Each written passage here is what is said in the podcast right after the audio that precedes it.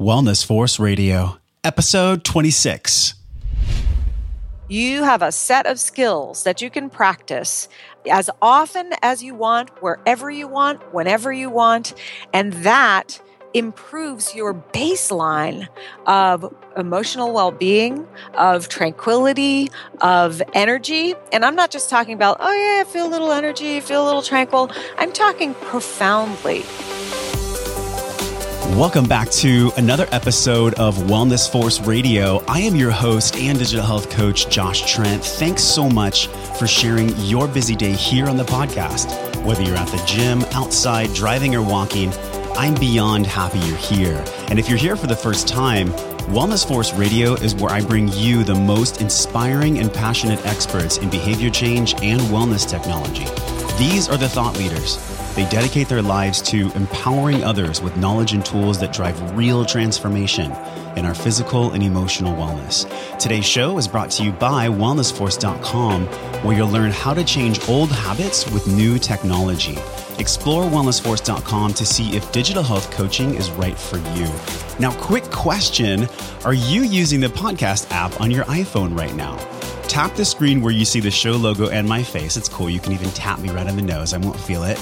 You'll discover all the links and show notes from today's interview pop up easily on your screen. Hit that purple review link and take just 60 seconds to leave an honest review to be published live on iTunes. That amazing review allows me to keep the lights on for the show and to keep serving this community by bringing on world class people who are making a difference and changing lives. Today's show, Julianna Raye. I am so excited to have this wonderful human being and mindfulness trainer on Wellness Force Radio. Today's show, we're going to talk about the power of mindfulness, how it directly impacts your physical and mental health, and the tools to begin implementation into your life. Julianna, welcome to the show. It's my pleasure to be here, Josh. Thank you. I was telling you a few moments back in the pre-show call. It's mindfulness and meditation is something that I've always worked on for years. And but in the early years of my life, it was a struggle. Yeah. And today I'm excited because a lot of people have been writing to me and asking me about mindfulness and having people on the show that can really move the needle for being present in the moment. So thanks for coming on. It's my pleasure. It's a really fun, uh, I mean, a, a topic I'm very passionate about, and I know we're going to have a lot of fun talking about it. Well, having facilitated people, it's been over 15 years. I know you do private and group trainings. Um, you get people interested, you get them engaged in doing mindfulness and, and more meditation practice with regularity. But mm-hmm. before we get started, I, I'm curious if there's a fun fact or something that people might not know about you you'd be willing to share. Ha. Um, well, I guess uh, something people might not know about me is that have a former life as a pseudo rock star. um, I started off my career path as a singer songwriter, and you know, all things considered, I I made pretty good headway. It's such a cool story too. I'm gonna I'm gonna talk about that later in the show. But um, you know, your background, you you have grown up uh, as an emotionally intuitive person, and some of the things we're going to talk about today is the struggles and the obstacles that you've overcome. You know, being overwhelmed by emotions and a pretty big deal with Warner Brothers that went south, but then transformed you into something really powerful as well as a mindfulness trainer. But before we even jump into that, what exactly is mindfulness? I mean, you, you hear this buzzword all throughout yeah. the wellness and fitness industry, and I think people love to say they're being mindful, but just explain to the audience, Julianna, what exactly is mindfulness? That's so great. That's such a great way to start because, yes, it's a hugely popular term. Everybody knows it's hot. And so, therefore, a lot of people are just throwing it around. And um, that's, you know what, that's just part, to me, I'm, I'm happy because uh, just a few years ago nobody even knew what it was so i look at it as a, a, wave of you know of progress people at least know the word now even if they don't necessarily know what it means even if people are you know, kind of misappropriating it or using it for their own, um, you know, gains, and they don't even really know what it means. But a simple way to think about mindfulness is that um, we have sort of what we would call ordinary mindfulness, which is basically that you're, you know, maybe think of it as uh, being present. That's kind of a catchphrase, or uh, being more aware. Um, you know, uh, really noticing your environment, for example Um, maybe getting into the zone when you're working out, right? Um, and that's what I would call ordinary mindfulness. And then there's what I would call industrial strength mindfulness, which is it goes beyond conceptual, it goes beyond these sort of um, conditions. Uh, so, for example, like you get into the zone when you're running and you consider that uh, mindfulness. Well, it is. However, true mindfulness means that that converts into change throughout your whole life. So, what we want to see in industrial strength mindfulness is that the activities you do to strengthen your mindfulness skills impact the whole of your life. And in order to do that, you have to get super clear about well, what is the definition of mindfulness and what are the procedures and techniques you use to strengthen mindfulness. So you can tell the difference between ordinary mindfulness and industrial strength um, if you start getting into techniques and procedures. Um, that's when it starts really having power. And I guess that's, to me, that's sort of the simplest way to understand the difference between when somebody talks about mindfulness, if they're talking about it more more as like a concept, you know, um, then you kind of get a picture. Okay, that's more ordinary mindfulness. But if someone talks about mindfulness as a set of techniques, uh, that you're doing to strengthen certain attention skills, then you know that that is industrial strength mindfulness. I'd like to have two servings of industrial strength mindfulness every day. I mean, I wish it could be as easy as a, as a pill or something we could take, but the real things in life that matter are the ones that we have to practice over and over and over again. Exactly. And I know you've worked with Ironman athletes and CEOs, corporate trainings, um, entrepreneurs to really build their emotional quotient, their emotional IQ. In contrast to mindfulness, can you describe your definition of emotional intelligence or emotional IQ? Yeah, absolutely. I mean, I actually I there's a tremendous link between mindfulness and emotional intelligence. Um, uh, mindfulness definitely informs uh, and improves your empathy, your emotional regulation, uh, your compassion, your sense of authenticity, uh, being in integrity with yourself. I, I would call these you know these are all uh, signs of emotional intelligence um, so I teach people how to use mindfulness in order to cultivate their empathy, the, in order to improve their emotional regulation, um, you know, so that you have greater sense of mastery around your emotions. And by mastery i don't mean that you can pick and choose when you have what emotions. But wouldn't that be nice? Um, but what i mean by mastery is really that you know how to effectively process your emotions uh, so that you have choice around the actions you take uh, when, for example, you're emotionally triggered. So that's what I, th- when I think of emotional intelligence, I think of the ability to um, emotionally resonate with other people, to emotionally regulate internally what's going on for us. So that's what comes to mind for me. And mindfulness plays a huge role in your ability to do that. And, we're going to really unpack mindfulness uh, during today's show. But so we can have a, a, nice framework for who you are and where you've been, walk people through just a, a quick painted picture of your road to the music industry, what that was like. I know I already touched on uh, growing up. You you've said on multiple shows and online that you you're an emotionally intuitive person. So I think whether you knew it or not, Julianna, this gift of mindfulness and this intuitiveness, you've had it all along, and possibly make it's what made you a, a, a really great dynamic performer and and someone that can connect with the audience. But what was that like as a young kid and maybe an adolescent and a teenager growing up, moving into the music industry? Well, I tell you, I am basically a pragmatist. I, for me, I, am just practical. If it works, then I'll do it. And I'm really good at following recipes. so in terms of, I, I, would say that I, I mindfulness was never something that I ever would have considered as a kid. It was so far from you know my framework for understanding the world. But I grew up as the daughter of two psychotherapists, so I definitely was comfortable with the psychological paradigm, and um, that played a really strong role in my life. Uh, but and I was also innately a performer at the age of five. I was performing for my entire family on Thanksgiving, you know that kind of thing. So. Mm.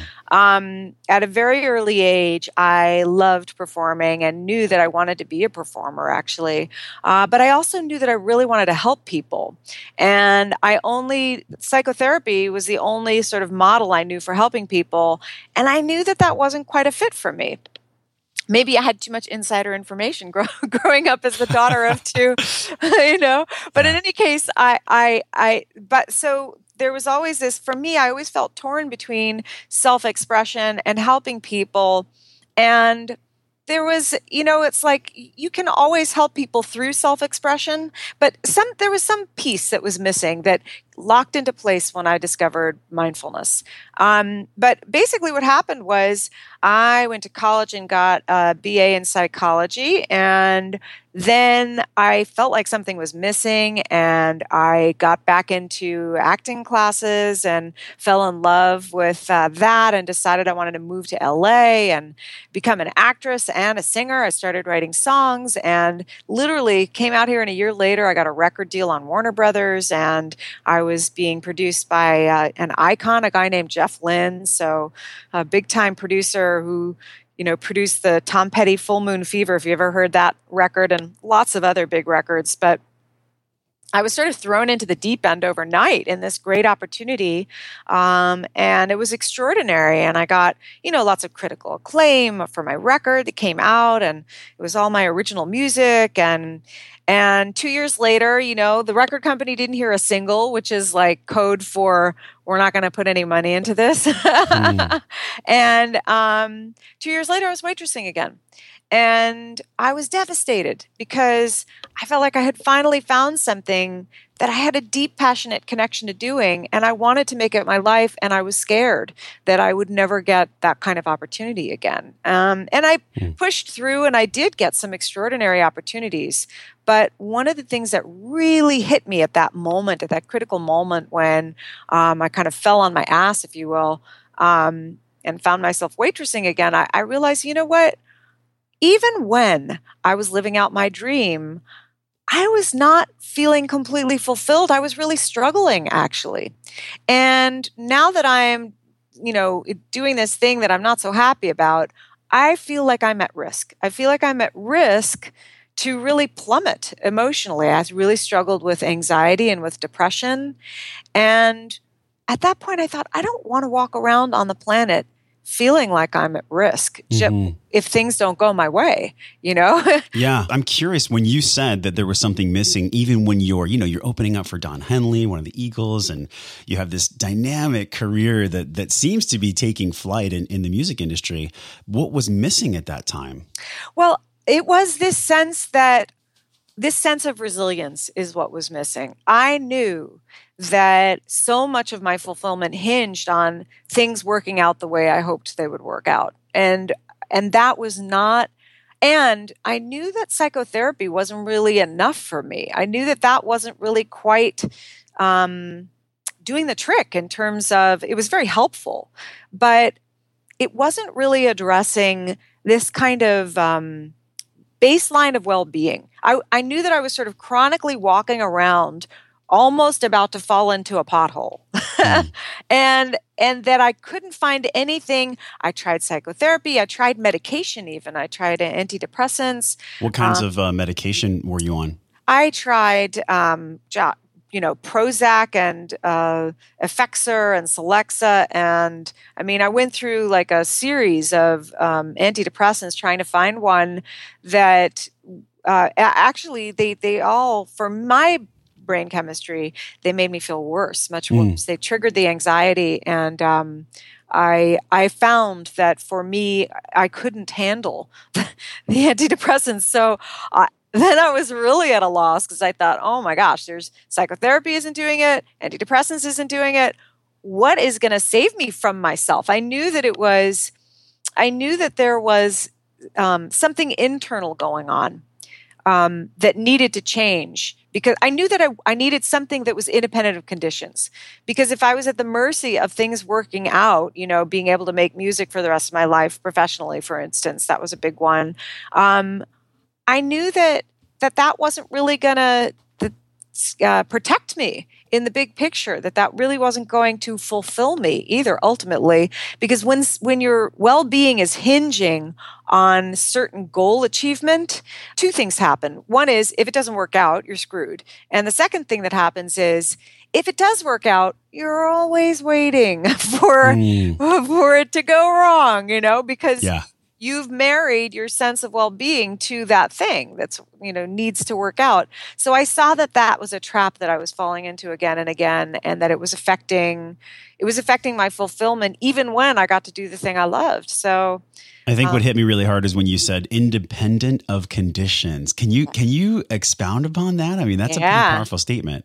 Oh yeah, it is. Um, to me, that is the how can I put it? That's the treasure at the heart of mindfulness practice. You have a set of skills that you can practice as often as you want, wherever you want, whenever you want, and that improves your baseline of emotional well being, of tranquility, of energy. And I'm not just talking about, oh, yeah, I feel a little energy, I feel a little tranquil. I'm talking profoundly. Um, the, the, my inner experience now is radically different than 20 years ago when I started practicing radically.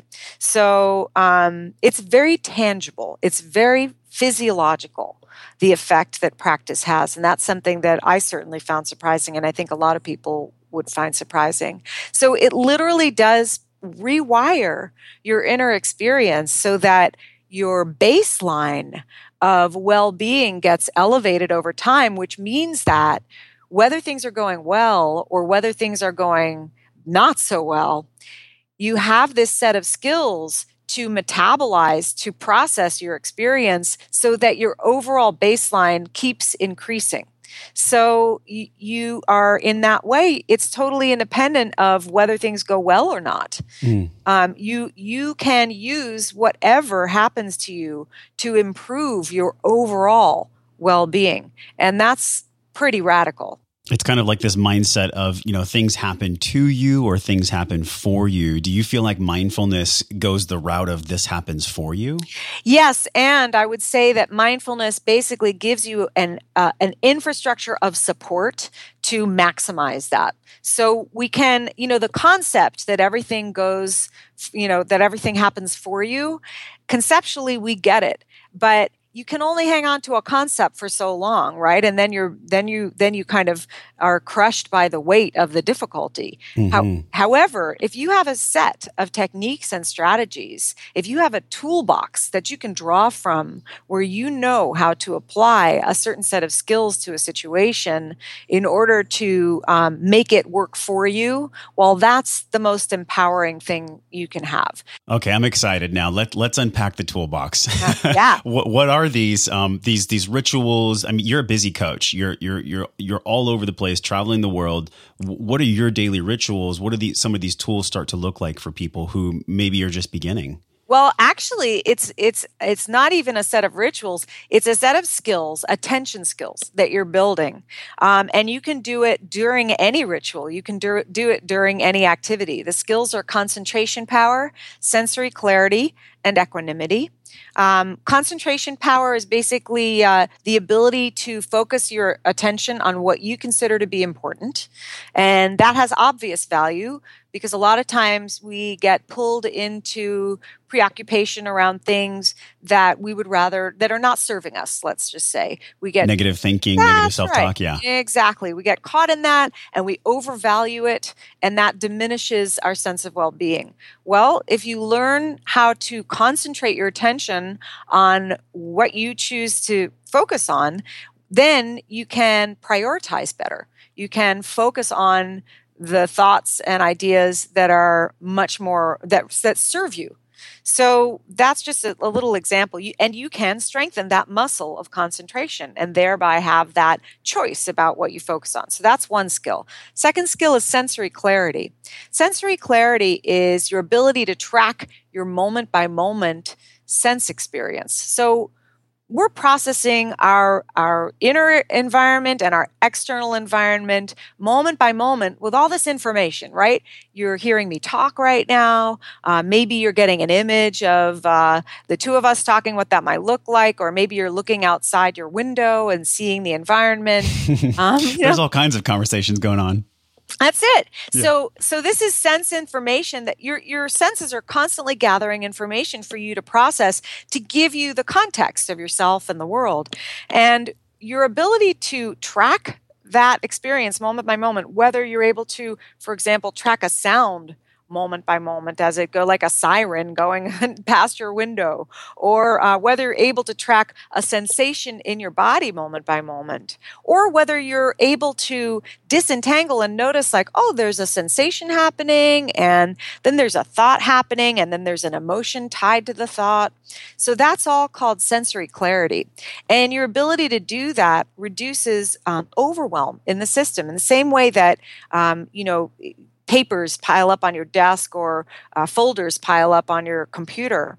Um, that starts to give you that sense of being overwhelmed right when things aren't don't have a sense of order and place we start to get overwhelmed well the same thing can happen internally when you have a thought um, oh no i forgot to do x and then you have a fear response you feel a little bit of fear in your body and then you have the thought why do I always do that? And then you have frustration happening in your body.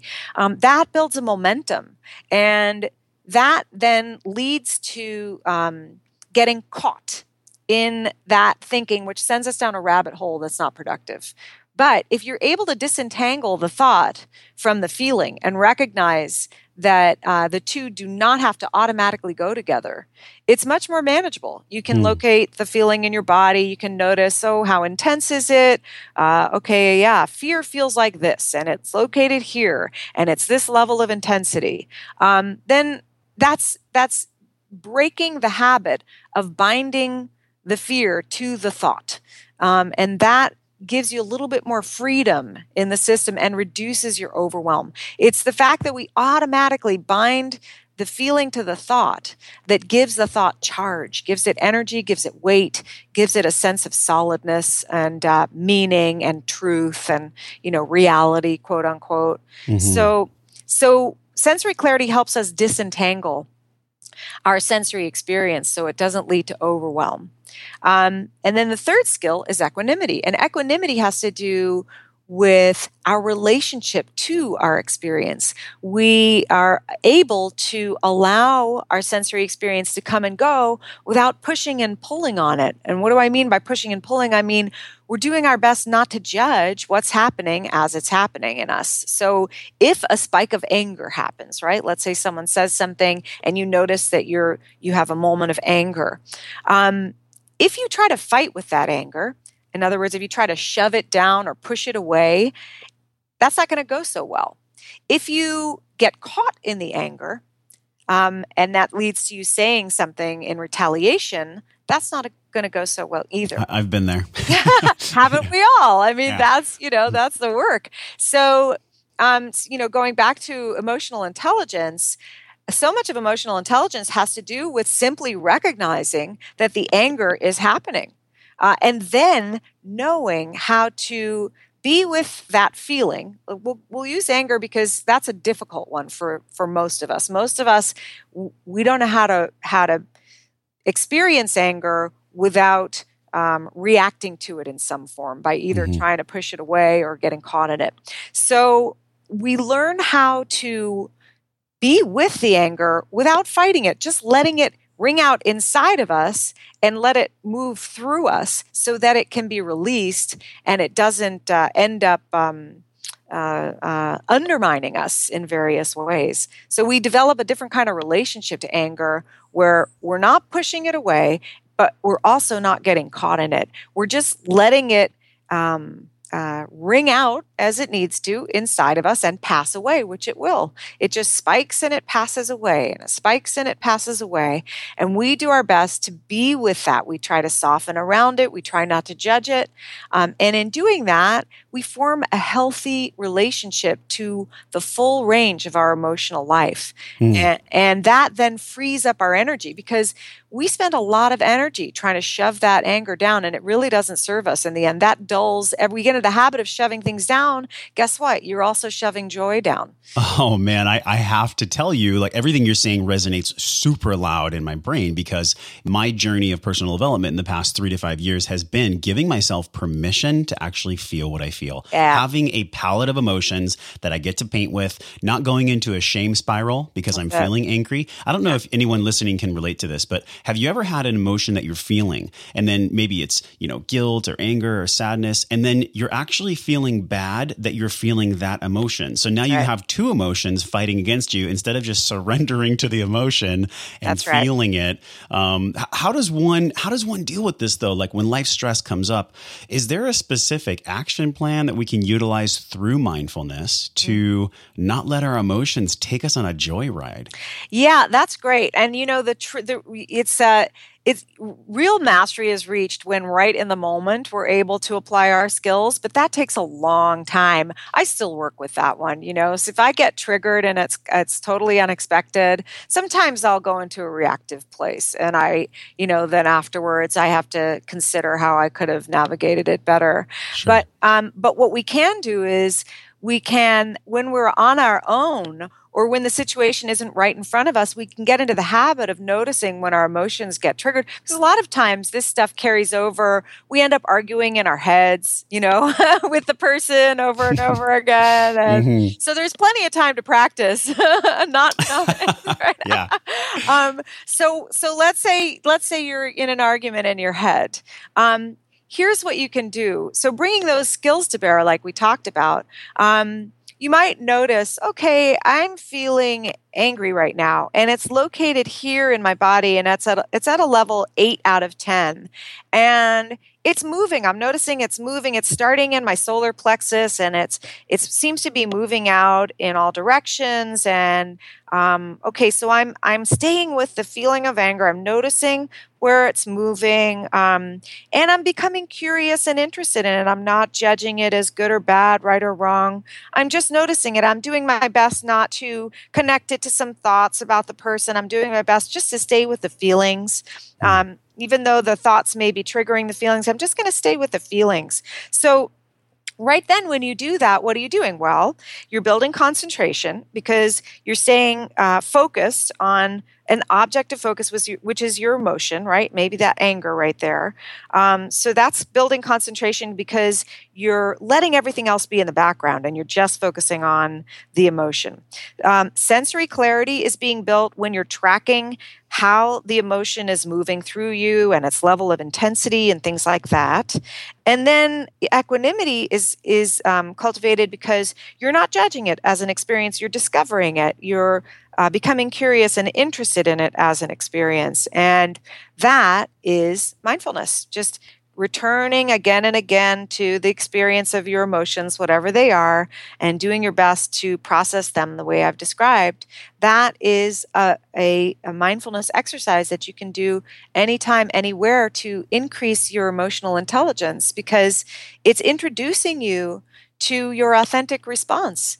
Mm. And and in that way you can remain integrity in integrity with yourself and be with whatever is true for you right in that moment right or wrong. It doesn't there's no right and wrong. It's just what's Mhm. what's happening for you right then I love what you said. Exercise, when it's a mindfulness exercise, it sometimes becomes a, a second thought that, you know, the brain actually has synaptic wirings inside of it that have myelin sheaths around it. And when you repetitively practice something over and over again, like mindfulness, you're actually changing biochemically and electrically the way that your body fires, the way that your brain fires. And I think Exactly. sometimes people uh, don't really understand that, but basically, in the same way that you do bicep curls to train your arms, your brain gets trained by doing repetitive action that's healthy for you, mindfulness, and and uh, you know on the other side too, uh, potato chips, bonbons, and watching an entire series of House of Cards that can be wired as well. right. So, Right. and and no hate on House of Cards, but I mean the, these behavior change is what we talk about a lot on the show.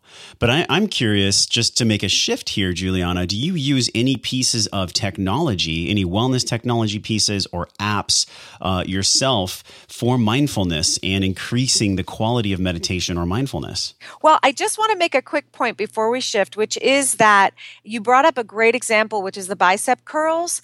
Um, mindfulness actually has this term, noting, uh, which is what I described this bringing your attention repeatedly back to your object of focus, which in the last example was your emotional life. So the act of noting is to acknowledge and then stay with whatever you're noticing for a few moments. And that's you, the hard part. That's right. Yeah that's the that, those are the curls. And just in the same way that gravity um, you know gravity is what you're working against to strengthen your muscle all the distractions are what you're working against to strengthen the, the muscle of your attention. Mm. So you can think of distractions not as a problem, but a lot of people, when they start practicing, they're like, oh, I can't do this. I keep getting distracted. What's wrong with me? My mind won't stay still. Well, that's normal. that's that think of it as gravity. That's all it is. That's you're just that's what you're working against. That's where the that's where the growth happens. In the yeah. same way that that muscle grows stronger through the repetition because uh, you're working against gravity and each time you repeat that exercise hey guess what? It feels a little bit heavier because that gravity is pulling a little bit more strongly. The muscle's getting weaker. That that's what grows the muscle. Same thing. You're repeated bringing your attention back bringing your attention back bringing your attention back and staying with staying with saying with that's the tool that's noting that's a that's a technical term and it's just the same as working out your muscles I, I love this. And if anybody has listened to the show for a while, you know that I love metaphor. So, Julianna, beautiful metaphor. You get kudos for the awesome metaphor. um, it's but, quite but literal, too. It, it, really is. I mean, yeah. when you talk about the bicep curl, like for example, if you're doing 12 reps, rep 11 and 12 if you're doing it correctly are the hardest ones yeah. so sitting with the emotion even if you failed a hundred times before yeah. it's the repetition of that that that almost like you're, you're burning your mental muscle and then it gets stronger by sitting and actually giving yourself permission to just be in the emotion and not shame spiral that you're having the emotion in the first place. You've got it. Yeah, I often refer to mindfulness practice as an inner sport, a very subtle inner sport, and that's the way I think of it. And that's that's the way it is. Mindfulness as a sport, I yeah, love it. it is. It, it seems so counterintuitive because you're just many people are just sitting there. I get it. Practice, but yeah, it's yeah. A, I, I totally get it. Yeah. Well, wellness technology and apps. Thank you for for touching on that. I'm so glad we we went back to that quickly. Um, what what type of apps or tech? I know you maybe you can touch on the uh, the trip that you made to Interaxon, the makers of Muse. We've had um, Ariel Garten, the, the, CEO, on the show before, so I know the listeners are, are quite familiar with their technology. But for you, have you seen anything that's made an impact for yourself or for any clients that you work with on the technology side? Sure. Um, so I'm in actually uh, in the midst of uh, helping uh, my teacher Shinzen Young create an app. So that's something that's going to be coming out um, probably within the next year. That's down the line, and that I I love his system for a variety of reasons, which I'll get into maybe at some point. But um, I would say I know that the insight timer has been very helpful for people because um, it's just a it's just an easy way to um, have a nice timer and also see who else is meditating where else on the planet. So uh, that's one. I know that Headspace has an app that people really love, and I know those guys at Headspace. They're great. So um, that's another one I've heard. They probably have really strong brains. super strong yeah. yeah. well andy um andy uh you know did his 10 years uh as a tibetan monk so um you know he he comes from that tradition and uh mm. so that's headspace and then um um, yeah, I actually got to go up and do a uh, lead. I, I, co-led with a guy named uh, a colleague named Michael Taft. We co-led a um, a retreat for the Muse folks, uh, Interaxon. And Muse is a biofeedback device. And I think one of the great things uh, for people with Muse is that if you're someone who loves tech, um, you know, that uses tech as a way to get you engaged in physical exercise. Um, you know, a lot of people these days, it's like it's like a great sort of support system as you're just starting out and learning, um, and uh, it kind of it can gamify things. So I think I think Muse does that for learning how to strengthen your attention. Um, it gamifies it. It it gives you like a, a support in the form of a piece of equipment that you can use to to start to like safely dip your toes into this process and get acquainted with the process of um, strengthening your attention.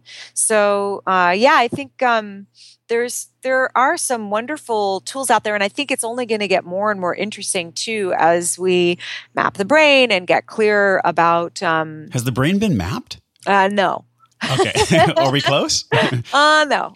okay, okay. it's not that far. I mean, you know, we we're I, I think it'll happen in the next decade. I don't know. I it's could, like that um, I don't know if you saw the the movie Ex Machina or Ex Machina. Have you I seen that? Yeah, I have. I have. Oh, I was just blown away. Anyways, that that's a side note. Well, I, I love what you're saying about um, the technology can actually drive it, especially like I'll just share it in my own life. The reason that Muse was powerful for me was because it developed consistency. So I'm a I'm a uh, obliger. That's my personality type through Gretchen Rubin. And I've learned about myself that this exterior framework for accountability, not letting other people down, creating systems outside myself that are greater than me, that channel and help me to do the, uh, to execute the behaviors that are healthy for my body and my mind and my, and my soul. And, and I'm curious if you've always had this inner drive and this inner work. Do you have any exterior framework that keeps right. you accountable to being a great coach, to being mindful in your own life? Yeah. Um, for me, the, what I found was uh, uh, going on retreats, actually. I, I dove into the deep end and got immersive in my training because I saw that was what I needed um, to heal. I had pretty severe, um, as I mentioned, depression and anxiety. And I so about two years into my practice, I'd been practicing for about a half an hour a day, and I went on my first retreat with Shinzen Young, my teacher, and that was when I saw, wow, this this practice is is more powerful than I realized. And back then they weren't doing all the, you know, the the hard science studies showing its efficacy. So mm. it's come a long way since then, but I in that on that retreat I I got a window into how powerful it could be and that became my framework. I started training. I would go and I still to this day go on four retreats a year, um, and then I'll also do often some big chunks during the month, like a day long sit or something like that uh, with a group. So sitting for literally the entire day. Yeah, I mean you take oh. breaks. It's not like you it's not like you sit perfectly still and don't move, but um you do have like you do like 45 minutes and then you've got a 5 minute break and then you go for half an hour and then you've got a 5 minute break and then you go for So um you basically uh, just sit all day. that sounds like completely crazy, but you know, it it's it is what what it means for me as a coach is that there is not one situation you could come with that I don't have some experience or knowledge about or have the resources to help you with. Mm. And that's huge because this is a powerful practice. I mean, I think a lot of times, you know, we think of it as a okay, we're building this mental muscle, we're going to have greater focus and greater well being, and that's true. But also, sometimes there's stuff that you got to work through, stuff yeah. comes up. And you want to know, you want to have a good support network for as you get deeper into it um, not only for accountability but also so that you can make the most of opportunities when they present themselves because there can be some really wonderful and unexpected opportunities uh, you know uh, ways of perceiving things that you insights that you could never have imagined. Then there's also can be challenges that come up um, you know where stuff from your past comes up and you're not sure how to work with it or you you know you find it challenging. So it's important to have um, yes um, great to have technology for support but also important to have human beings for accountability. And uh, I do find that group training has been a very powerful resource for me, training together with a, a network of people. Yeah, I mean, I'll share in my own life that that has the only that's been the only thing that's moved the needle for me. Like mm-hmm. without community, yeah. it's almost I don't want to say it's impossible, but it's it's much less likely to happen. Transformation, I mean, without the support of a tribe or a community or like minded people that are quote into or passionate about whatever it is you are. And and in your life mindfulness is more than just a passion. It's a way of being. It's your purpose. Um, and and I'm curious when something that you you had shared and, and that I had known about you um, is that your dad had moved. And one of the reasons we had to wait I wanted to get you on the show um, earlier but your dad had moved from his home and you had mentioned to me that man you know if i didn't have my tool set of mindfulness it would be so difficult at that age to be able to deal with the stresses of radical life change and i'm, yeah. I'm curious you know for people that have either gone through a family member being lost or or a, a car accident or whatever it might be um, how would they go about integrating mindfulness when experiencing loss? And, and how did you do that to ease the pain?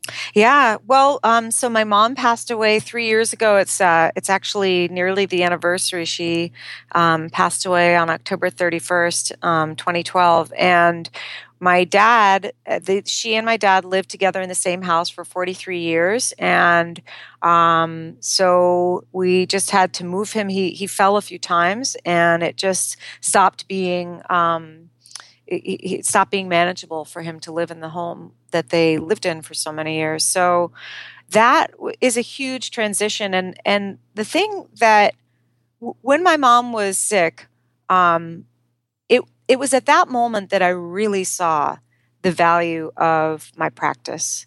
Uh, that was when I deeply understood how powerful mindfulness can be, um, because it enabled me to be fully present and available to her during that process and also to be able to work through the difficult emotions i mean you know profoundly painful emotions that i was going through. And that through it all it imbued the process with a profound sense of meaning and helped us maintain that loving connection and heightened that loving connection um, rather than getting caught as we sometimes can in um, you know in, in pettiness which is really just a diversion f- you know to keep us safe from feeling mm. the pain of our grief right so we we tend to get all caught up in bickering and things like that um, because the true the pain of the grief is just so intense that you don't know how to turn towards it and be with it. So, this practice enabled me to really be with the whole process in a very complete way, in a way where I, I, you know, I saw the value of it more clearly than ever. And it made me realize, wow, I've got this for the rest of my life. So, when these transitions happen to me, as they will, um, I'm in a place where I can grow from the experience, where I'm not going to get caught in the experience the way I would have without these tools. So I feel deeply, deeply grateful that my parents um, supported me in in get in you know acquiring these skills that I that you know I, I think every parent's job is to have their kids grow beyond them right it's like it, it's like that's yeah. sort of the that's the whole idea of evolution and and um, my parents enabled me through their support, um, you know, emotionally, and they just recognized the value that this practice was bringing to my life, and they knew my struggle, and they wanted for me um, something that was going to be helpful to me, and so um, they've given me this gift that is going to keep on giving through the rest of my life. Now I have a set of skills that I can turn to anytime, anywhere and uh, so whatever the challenges i face and yeah that witnessing my dad's transition and my mom's transition um, was a very powerful reminder of the inescapable nature of being human of what it means if we're hmm. lucky you know if we're lucky we get to live to uh, to be elderly and go through a transition like that and it's just tough. And so seeing that, um, it, it is very touching to me to see, you know, my dad live through it and um, also to be able to be supportive of him in a way that I know I would not have been able to without these skills in place. Sure. And I and I almost feel like it in a way what you're describing is is you know not allowing the emotion to take you wherever you quote quote selfishly might want to go, you know, feeling the pain, not paying attention to the needs of others, but it, it's almost like this practice has made you resilient and flexible to yeah um, what's actually occurring rather than you know being a victim you're you're the victor of your circumstance Exactly. Yeah. And compassionate. In order to be really compassionate, we have to be willing to turn towards our own pain. If we can't be with our own pain, that cuts us off from our ability to be with other people's pain and really connect with them. And ultimately, that pain that we're so terrified of or that we're so overwhelmed by, that pain can be the great connector. So if we allow it to, if we if we know how to be with it, um, so that it doesn't knock us flat, um, you know, so that we know how to work through it, go through it. Um, that can be our greatest resource for connecting more deeply with other human beings. Man, I, I, seriously want to put that and chisel that in stone. That last twenty seconds that you spoke. That's how powerful that was for uh-huh. me. It hit really hard. Um, we've had a lot of people on the show that talk about how to execute and be mindful, and I know you have a, a free resource for people to learn more about some of the advanced and intermediate and beginning concepts we've talked about today. And it's freemeditationlesson.com. Correct? That's right. Okay. So guys, head on over to wellnessforce.com slash Julianna Raye. That's where you can find all the things we talked about today, the show notes, and also check out freemeditationlesson.com. Julianna, is there anything else today that you feel like is really important to bring to light or to discuss when we look at integrating mindfulness into a beginner's lifestyle? Yeah. Well, you know what? One thing I was going to point out that I think is really cool the meeting of tech and community. Um, that's really powerful. Social media is beautiful in the sense that even if you're in a remote location, um, you can virtually connect to people who are on this path with you. And God, isn't it beautiful? Yeah. Yeah. it really it. is. It really, it that's really how, is. you know, it's like, it's just amazing. Um, so, uh, um, yeah, I mean, you and I met in person, but then it, were it not for Facebook, who knows? Knows whether we would have. Uh, sure. How could I spy on you? You know. oh, wait a minute. anyway, um, so yeah, so I, I think that there is this beautiful. Um, let's take advantage. I guess is what I'm saying. We tend to, you know, be like, oh, I shouldn't spend so much time on social media, whatever. But then we miss the true value of it. I mean, it's incredible how it can connect us. So um, take advantage of that resource. Um, you know, tech can be used in terms of uh, technically supporting you, it can also be used in terms of creating an accountability system through connection to other human beings virtually. So, just that was a, a thought I had after we spoke about that.